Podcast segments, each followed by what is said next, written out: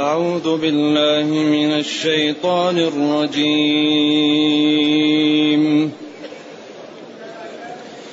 وإما تخافن من قوم خيانة فانبذ إليهم فانبذ إليهم على سواء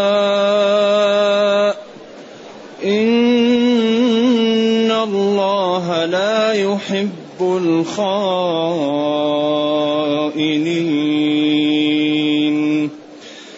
ولا يحسبن الذين كفروا سبقوا إنهم ولا يحسبن الذين كفروا سبقوا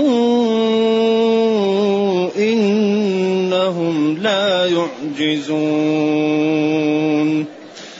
وأعدوا لهم ما استطعتم من قوة ومن رباط الخيل ومن رباط الخيل ترهبون به عدو الله وعدوكم وآخرين من دونهم لا تعلمونهم الله يعلمهم وما تنفقوا من شيء في سبيل الله وما تنفقوا من شيء في سبيل الله يوفى إليكم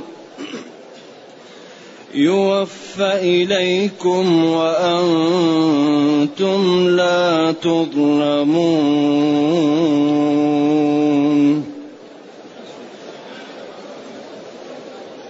الحمد لله الذي أنزل إلينا اشمل كتاب وأرسل إلينا أفضل الرسل. وجعلنا خير أمة أخرجت للناس. فله الحمد وله الشكر على هذه النعم العظيمة والآلاء الجسيمة. والصلاة والسلام على خير خلق الله وعلى آله وأصحابه ومن اهتدى بهداه. أما بعد فإن الله تعالى يقول فإما تثقفنهم في الحرب فشرد بهم من خلفهم. إذا وبعده يقول وإما تخافن من قوم خيانة فانبذ إليهم. على سواء. يعني الإسلام لا يظلم ولا يقبل الظلم. فإن وجدت الكفار وظفرت بهم ووجدت أن الإيقاع بهم هو الأصلح فأوقع بهم حتى يخاف من وراهم من الكفار. ليس لأجل التشفي لا ولكن لأجل أن يعلم الناس قوة هذا الدين وهيمنته وسيطرته فيخافون من المسلمين ولا يتجرؤون عليهم ولا يظلمونهم لأن الإسلام لا يظلم إن الله لا يظلم الناس شيئا. والدين لا يقبل الظلم لا للإنسان ولا للحيوان ما ينهى عن الظلم وحرم الظلم بينكم فلا تظالموا اتقوا دعوة المظلوم.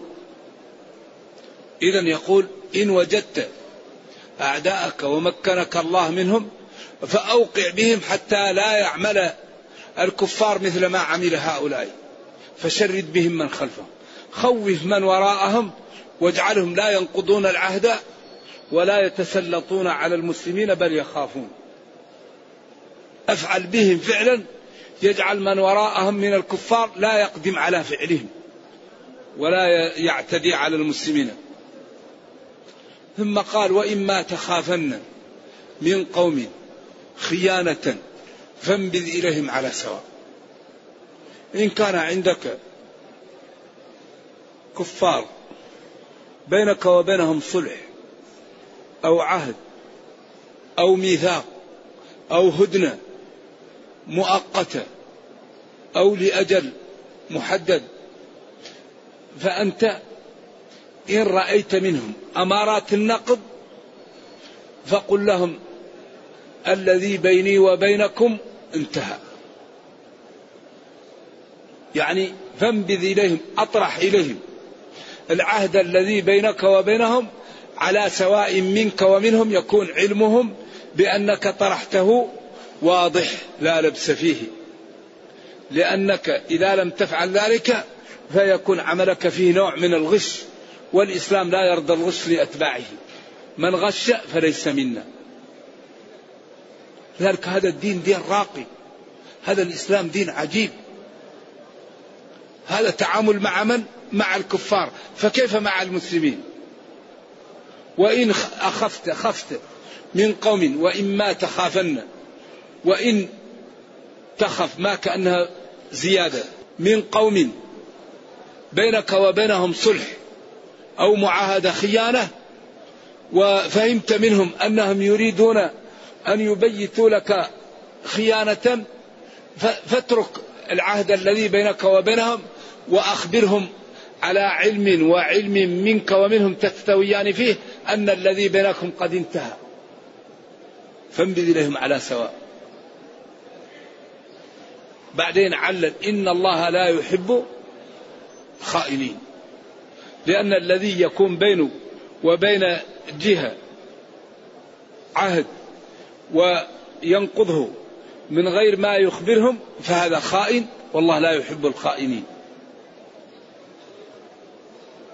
لذلك نهى الإسلام عن الخيانة ونهى عن الظلم ونهى عن الجور وأباح القصاص.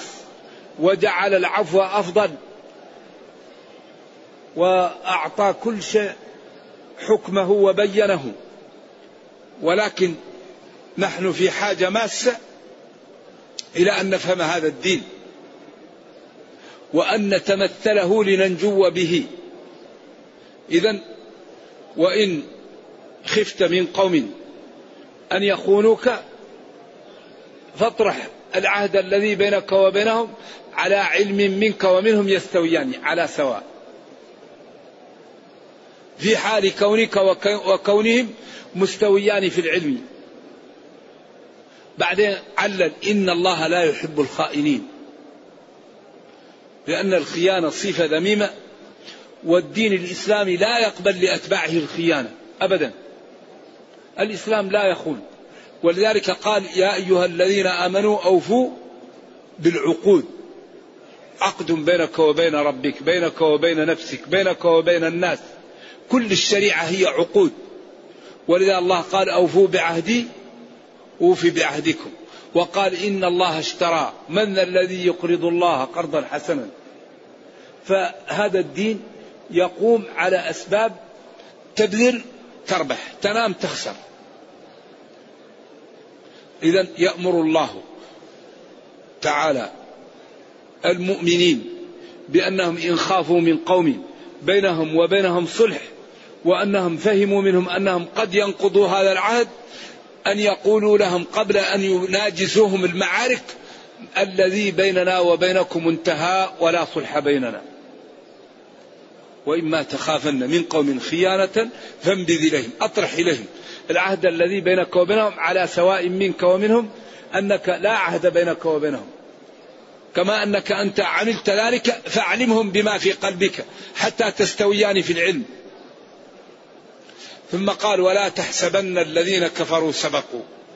ولا تحسبن ولا تحسبن ولا يحسبن الذين سبقوا. حسب تنصب مفعولين. تحسبن يا نبي الذين المفعول الأول سبقوا المفعول الثاني. أو لا يحسبن الذين المفعول الأول سبقوا المفعول الثاني على قول. أو لا يحسبن محمد صلى الله عليه وسلم الذين سبقوا أنهم لا يعجزون المفعول الثاني. أو لا يحسبن والذين سبقوا وتكون أن وما دخلت عليه ساد مسد المفعولين كقوله تعالى ألف لام ميم أحسب الناس أن يتركوا. فأن وما دخلت عليه سدت سد مفعولي أحسب. إذا والمعنى لا يظنن الذين كفروا سبقوا ما أراد الله بهم وأنهم فاتوا ربهم وأنهم لا إنهم لا يعجزونه فهم في قبضته وتحت سلطته وما أراد منهم عمله بهم. إنهم لا يعجزون. أو أنهم لأنهم لا يعجزون. تكون منصوبة بنزع الخافض أو ابتدائية ومعللة. ثم قال جل وعلا وأعدوا لهم ما استطعتم من قوة. هنا وقفة كبيرة وتأمل وانتباه وأعدوا لهم ما استطعتم من قوة. أعدوا أعدوا فعل أمر. الواو للمسلمين لهم للكفار. أعدوا يعني يجب على المسلمين أن يعدوا للكفار ما استطاعوا من قوة. أعدوا هذا أمر. والأمر للوجوب. لهم للأعداء الكفار الذين ينكرون ألوهية الله وربوبيته ويجحدون صفاته ويشركون به الأنداد والشركاء. إن الشرك لظلم عظيم. وما فيه ضرر ولا ذنب ولا خسيسة أكبر من الشرك. إذا يجب على المسلمين أن يعدوا للمشركين ما استطاعوا. أعدوا أمر للوجوب. الواو المسلمون. أعدوا الواو المسلمون. لهم للكفار. ما استطعتم. الذي استطعتموه. من قوة أي قوة. وهذا الأمر وهذا السياق باقي إلى قيام الساعة. وكل ما استجدت قوة واستجدت آلة تدخل في هذا الأمر. ففي أيام النبي صلى الله عليه وسلم في صحيح مسلم ألا إن القوة الرمي ألا إن القوة الرمي ألا إن القوة الرمي. أما في هذه الأيام فكل ما هو موجود مطالب به. كل ما تستطيعه الأمة مطالبة بإعداده للكفار. أعدوا لمن لهم للكفار الذي استطعتموه من قوة الرمي الطيران الدبابات الصواريخ التدريب العلم التخطيط شراء العقول كل ما نستطيع. قال ومن رباط الخيل. الرباط تقال للخيل المربوطة. في سبيل الله يقال لفلان عنده رباط. فالرباط الخيل المعدة للجهاد. يقال فلان عنده رباط. أي مربوطة لأجل إعلاء كلمة الله. وفي ذلك الزمن أكثر ما يوقع بالأعداء الرمي والخيل. قال لا إن القوة الرمي هذا النبي صلى الله عليه وسلم. والله قال ومن رباط الخيل. ففي ذلك الزمن قمة لإعداد الرمي والخيل. ولذلك لكل حالة حالة ولكل زمن يعني عرفه وبيئته. لذلك هذا الأمر تقويض هو وتعطيل هو أكبر أسباب ضعف المسلمين. أعدوا. هذا الأمر. هذا باب لا بد أن ينتبه له المسلمون. أعدوا. ومن رباط الخيل إيش؟ ترهبون. ترهبون به تخوفون به عدو الله وعدوكم بحيث لا يقدمون على أذيتكم وبحيث لا يقاتلون الإسلام وبحيث يدفعون الجزية فتسلمون أنتم ويسلمون هم ولذلك أهم شيء قوة الردى الآن يقولوا قوة الردى الله قال ترهبون أي تردعون به. ومن الغريب أن الكفار يهتمون بالقوة ويبذلون فيها ويخططون ليل نهار والمسلمون حالهم لا يخفى عليكم. المسلمون كم عددهم؟ كم عدد المسلمين؟ كم؟ مليار ونصف مليار وستمائة مليار لا ينزل عن مليار ونصف ولا يزيد عن مليارين بين مليارين ومليار ونصف طيب ما في بلد مسلم يصنع عربة سيارة. هذا ما هذا ما نتج عن فراغ. ولا بلد واحد مسلم يصنع صناعة ثقيلة. طيب كيف مليار ونص؟ يعني يعني حماية ما عنده قوة يحمي بها نفوسه.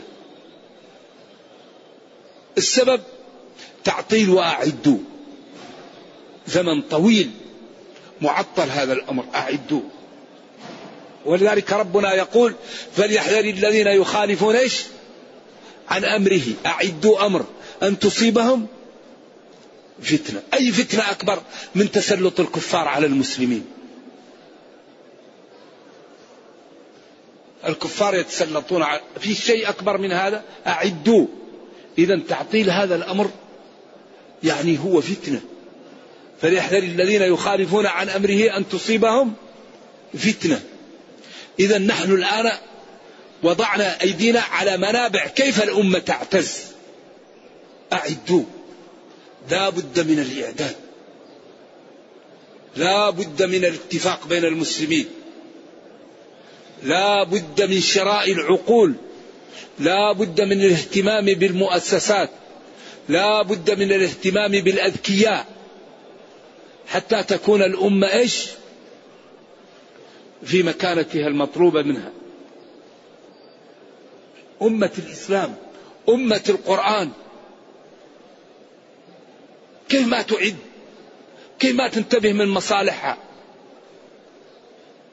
الكفار يهتمون بمصالحهم يهتمون بإعداد يشترون العقول يهتمون بالاستشارة يهتمون بالعلماء. يهتمون بالأطباء والمسلمون. مليار وستمائة مليون. يعني أمورهم. هذا مشكل. السبب تعطيل أوامر وانتهاك نواهي. إذا ما تعيشه الأمة. سببه تراكمات. أغلبها ناتج عن تعطيل أوامر أمر الله بأن تنفذ فعطلت. ونواهي نهى الله أن أن تقرب فانتهكت. ولن يرفع عن هذه الأمة المباركة التي وصفها الله بأنها خير أمة لن يرفع عنها ما تعيشه من تسلط الأعداء إلا إذا امتثلت تلك الأوامر وابتعدت وابتعدت عن تلك النواهي. أعدوا. لهم للكفار ما استطعتموه من قوة. ونبينا قال ألا إن القوة الرمي. والله قال ومن رباط الخيل. كانت الخيل عز. بطنها كنز وظهرها عز. الخيل لثلاث رجل أجر ورجل ستر ورجل وزر. الخيل معقود في نواصيها الخير إلى يوم القيامة. ومن رباط الخيل ترهبون به عدو الله. إذا لا بد للأمة أن تبحث عن مصالحها. ما تكون الأمة المسلمة تعادي العقول وتعادي مصالحها وتخطط يعني تخاطيط ليست في مصالحها. المسلمون لما لا يختلفون؟ والله يقول ولا تنازعوا فتفشلوا. الكفار يتحدون والمسلمون يختلفون. الكفار يشتروا العقول المسلمون يزهدوا في العقول. الكفار يعملوا تكتلات كبيرة. المسلمون وبعدين الذي يأخذ بأسباب القوة يقوى والذي يأخذ بأسباب الضعف يضعف. الدنيا تعطي للإنسان ما يعطيها. إذا أعدوا أهم شيء أن يعد المسلم. ألا إن القوة الرمي ومن رباط الخيل ترهبون به. وكل وقت له إعداده. ولذلك كررنا في هذه الدروس المباركة أن المسلمين إذا قاموا بما يستطيعون لا بد أن ينصرهم الله. لا بد. لأن الله لا يخلف الميعاد وقال إن تنصروا الله ينصركم. إن تنصروا الله والله قال إن الله لا يخلف الميعاد. وهذه نصوص صريحة صحيحة. إذا نعد ما نستطيع ونستقيم على دين الله. والله يأتي بالملائكة والرياح ويهزم أعداءنا. لكن إذا كانت الأمة لا تستقيم على دينها ولا تعد ما تستطيع من كيف يأتيها النصر؟ وهي لم تستقم على الدين ولم تعد ما تستطيع. إن الله لا يغير ما بقوم حتى يغيروا ما بأنفسهم. إذا إن أرادت الأمة النصر استقامت. امتثلت أوامر الله اجتنبت نواهي الله. ومن جملة ذلك أن تعد ما تستطيع لأعدائها ولو عصا ولو رمح. تعد ما تستطيع وتستقيم على الدين تنصر. لكن إذا لم تستقم على الدين ولم تعد ما تستطيع كيف تنصر؟ إذا نحن في حاجة ماسة إلى إيجاد مؤسسات تزيل النفرة بين المسلمين وتوضح للمسلمين وبالأخص من هم؟ عندهم القدرة والإمكانية الطرق التي بها تعز الأمة. في حاجة ماسة إلى إنشاء مؤسسات. يعني توضح للمسلمين كيف يخرجون من مما هم فيه من الضعف. أمة مليار وستمائة مليون في المحافل. كثير من أمورها لا تستشار. لأن لم نأخذ بالأسباب. كل كل أمور بالأسباب. أوفوا بعهدي أوفي بعهدكم. إن الله اشترى اشترى من المؤمنين أنفسهم وأموالهم بأن لهم الجنة. لولا المشقة ساد الناس كلهم.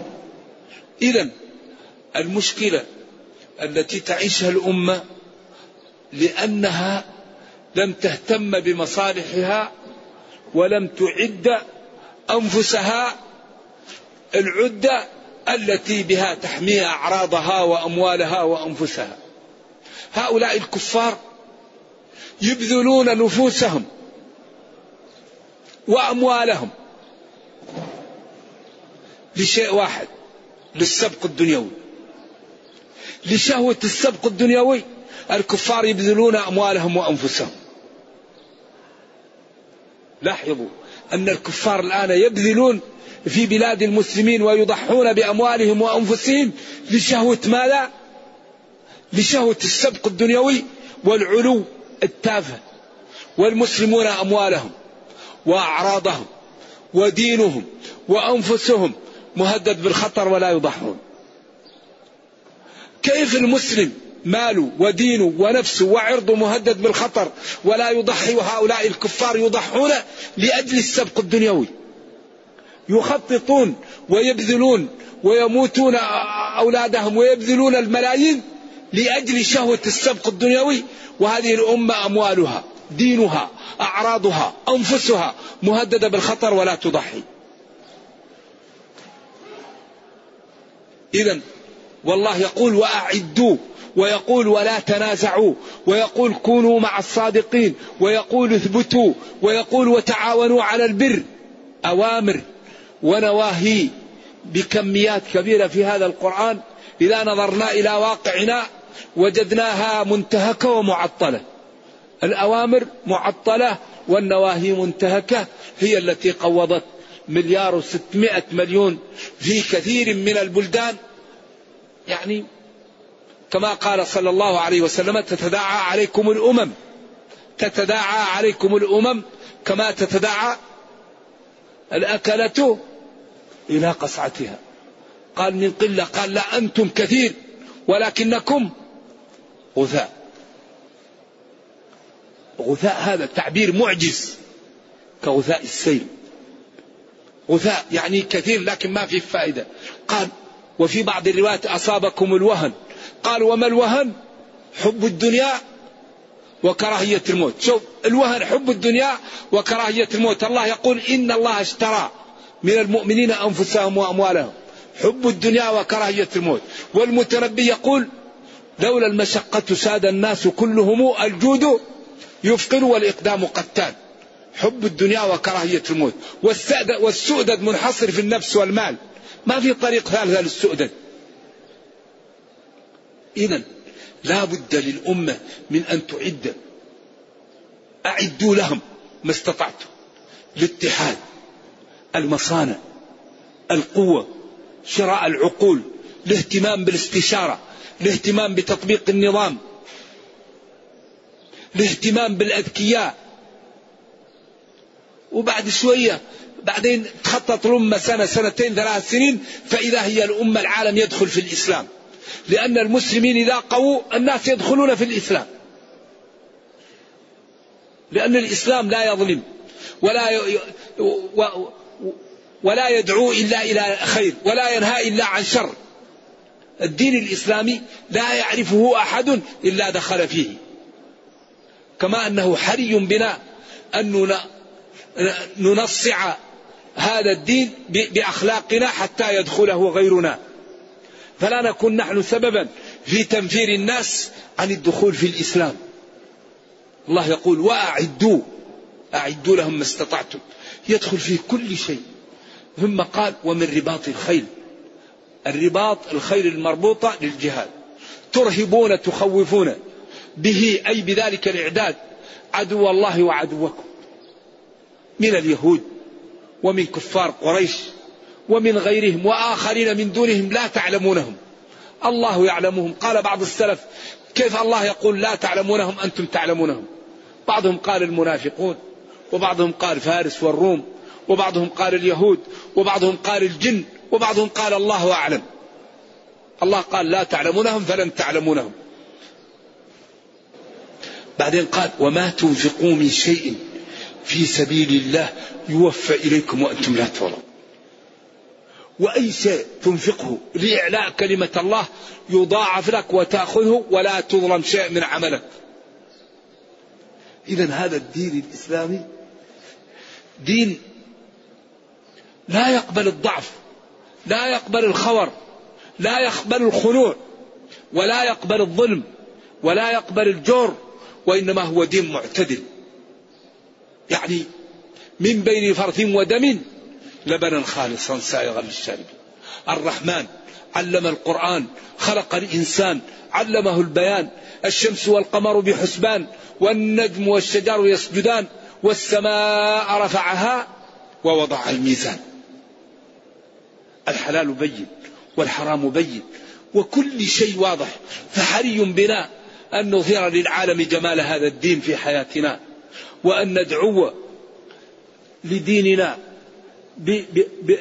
بالرفق وبالحكمة وبالموعظة الحسنة وأن نعد العدة حتى نكون في المكان اللائق بنا. حري بنا أن نكون في المكان اللائق بنا. لأن هذا الدين ضمن الله لمن تمسك به أن تصلح له دنياه وأخرى ومن أعرض عنه فإنه يعيش في الدنيا عيش ضنكة ويوم القيامة يحشر أعمى. نرجو الله جل وعلا أن يرينا الحق حقا ويرزقنا اتباعه وأن يرينا الباطل باطلا ويرزقنا اجتنابه وأن لا يجعل الأمر ملتبسا علينا فنضل. اللهم ربنا أتنا في الدنيا حسنة وفي الآخرة حسنة وقنا عذاب النار. اللهم أصلح لنا ديننا الذي هو عصمة أمرنا وأصلح لنا دنيانا التي فيها معاشنا وأصلح لنا آخرتنا التي إليها معادنا. واجعل الحياة زيادة لنا في كل خير والموت راحة لنا من كل شر. سبحان ربك رب العزة عما يصفون وسلام على المرسلين والحمد لله رب العالمين. والسلام عليكم ورحمة الله وبركاته. يقول في من نزل أمن هو قانت آناء الليل. يعني نزلت في من هو قانت؟ يعني هل يستوي من أطاع الله ومن كفر أمن هو قانت آناء الليل ساجدا وقائما يحذر الآخرة ويرجو رحمة ربه. كمن هو يمشي في الكفر والعصيان؟ هل يستوي الذين يعلمون والذين لا يعلمون؟ الذي يطيع الله ما هو مثل الذي لا يطيع الله. ولذلك قال مثل الفريقين كالأعمى والأصم والبصير والسميع هل يستويان؟ وقال يوم تبيض وجوه وتسود وجوه وقال للذين أحسنوا الحسنى وزيادة ولا يرهق وجوههم قتر ولا ذلة أولئك أصحاب الجنة هم فيها خالدون والذين كسبوا السيئات جزاء سيئة بمثلها وترهقهم ذلة ما لهم من الله من عاصم كأنما أغشيت وجوههم قطعا من الليل مظلما. فالقرآن يبين المتقين ومآلهم ويبين المجرمين ومآلهم. كل القرآن هكذا. إذا الذي يعبد الله ليس كمن لا يعبد الله. وهذا طبعا نازل في المتقين. ويدخل فيهم دخول الأول الصحابة. يقول آيات من القرآن جمعت مكارم الأخلاق. فما هي؟ كثير آيات. كل القرآن يدعو إلى مكارم. خذ العفو وأمر بالعرف وأعرض عن الجاهلين. هذا مكارم الأخلاق. خذ العفو يعني السهل من من من أمور الناس. وأمر بالمعروف بالجميل. وإذا حصل لك شيء من جاهل أعرض عنه. وكل القرآن يدعو إلى مكارم الأخلاق. ما حكم المرور أمام المصلي خاصة؟ ياثم المصلي المار بين يدي المصلي إذا مر وله طريق. وياثم المصلي الذي يأتي لطريق الناس ويصلي فيه. واثم مار له مندوحة. المار الذي يجد طريق ويمر أمام المصلي آثم والمصلي الذي يتعرض ويصلي في طريق الناس آثم. إلا إذا كان كل منهم مضطر هذا لا يجد طريق وهذا لا يجد مكان يرفع الإثم. إذا لا ينبغي للمسلم أن يصلي في طريق الناس ولا ينبغي للمار أن يمر أمام المصلي إذا كانت له طريق أخرى. وأثم مار له مندوحة أي طريق أخرى ومصل تعرض في طريق الناس. أما غيرهم فلا يأثمان ما حكم رفع الصوت في المساجد؟ لا ينبغي رفع الصوت في المساجد إلا بالأذان أو وإنما ينبغي الإنسان أن يخفض صوته عن إخوانه ويقول ما حكم الرقص للرجال؟ الرقص لا ينبغي ولا تمشي في الأرض مرحا. لا ينبغي الرقص للرجال ولا للنساء حتى. يقول ما حكم الرجل يعمل سائق وتركب معه المرأة وحدها؟ دون محرم وهل هذه خلوة أم لا ت... إذا كان داخل البلد ليست بخلوة بخلوة. أما إذا كان خارج البلد لا. والأولى أن المرأة إذا كانت تمشي مع السائق أنها تأخذ معها يعني شخص يكون معها. هذا الأولى إذا كان السائق غير محرم لها. هذا الأولى فإن اضطرت وكان داخل البلد يعني يكون أخف. نعم. وتكون المرأة غير صغيرة. قيل إن صهيل الخيل يرهب الجن. وإن وإن الجن تفر من دار فيها فرس. يعني أثناء كلامه على الآية. نعم قالوا هذا. ومن رباط الخيل فما صحة هذا هذا قيل لكن لا أعرفه. يقول سفيان الثوري قولوا لغير الصادق لا تغني. ما معنى هذا؟ جزاك الله. لو أتيت بأول الكلام. يعني لغير الصادق لا يغني العمل. سواء كان في قول أو فعل أو عمل وإنما العمل يتقبل منه ما كان صاحبه متقي إنما يتقبل الله من المتقين. فالذي يريد أن يتقبل منه يصدق يصدق في في أقواله وفي أفعاله يعني يكون صادق. إنما الأعمال بالنيات. من كانت نيته صالحة يقبل عمله. ومن كانت نيته غير صالحة لا يقبل العمل. يقول حدث الناس وأخطأ لا يضر الخطأ. رفع عن أمتي الخطأ. لو قلت اسم بدل اسم أو شيء وليس في قلبك لا يضر. نعم. في هذا. هل الصيام في يوم عاشوراء أفضل قبله أو بعده؟ أفضل أن تصوم يوما قبله ويوما بعده ويوم عاشوراء. كما ذكر الإمام اليوم. جزاه الله خيرا. يعني تصوم التاسع والعاشر والحادي عشر أو تصوم التاسع والعاشر أو على الأقل تصوم العاشر. لكن الأولى أن تصوم قبل يوم أو بعد يوم أو تصوم يوم قبله ويوم بعده لأن هذا بإذن الله تدركه لأنه يكفر سنة السنة الماضية. إن شاء الله أنه يكفر السنة الماضية. يقول وإذ قلنا للملائكة اسجدوا لآدم فسجدوا إلا إبليس كان من الجن ففسق عن أمر ربه السؤال. الله هنا يأمر الملائكة بالسجود. فما دخل إبليس نريد التوضيح. هذه الآية فيها إشكال. ولذلك الطبري وابن كثير يومئان إلى أن إبليس من جنس من الملائكة يسمى الجن. خلقوا من النار. ولذلك قال وإذ قلنا للملائكة اسجدوا لآدم فسجدوا إلا إبليس. هذا استثناء منهم.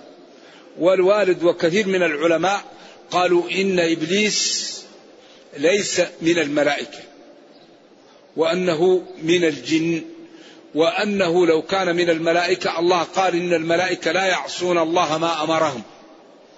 والقضية غير محلولة حل نهائي. والله تعالى أعلم. نعم.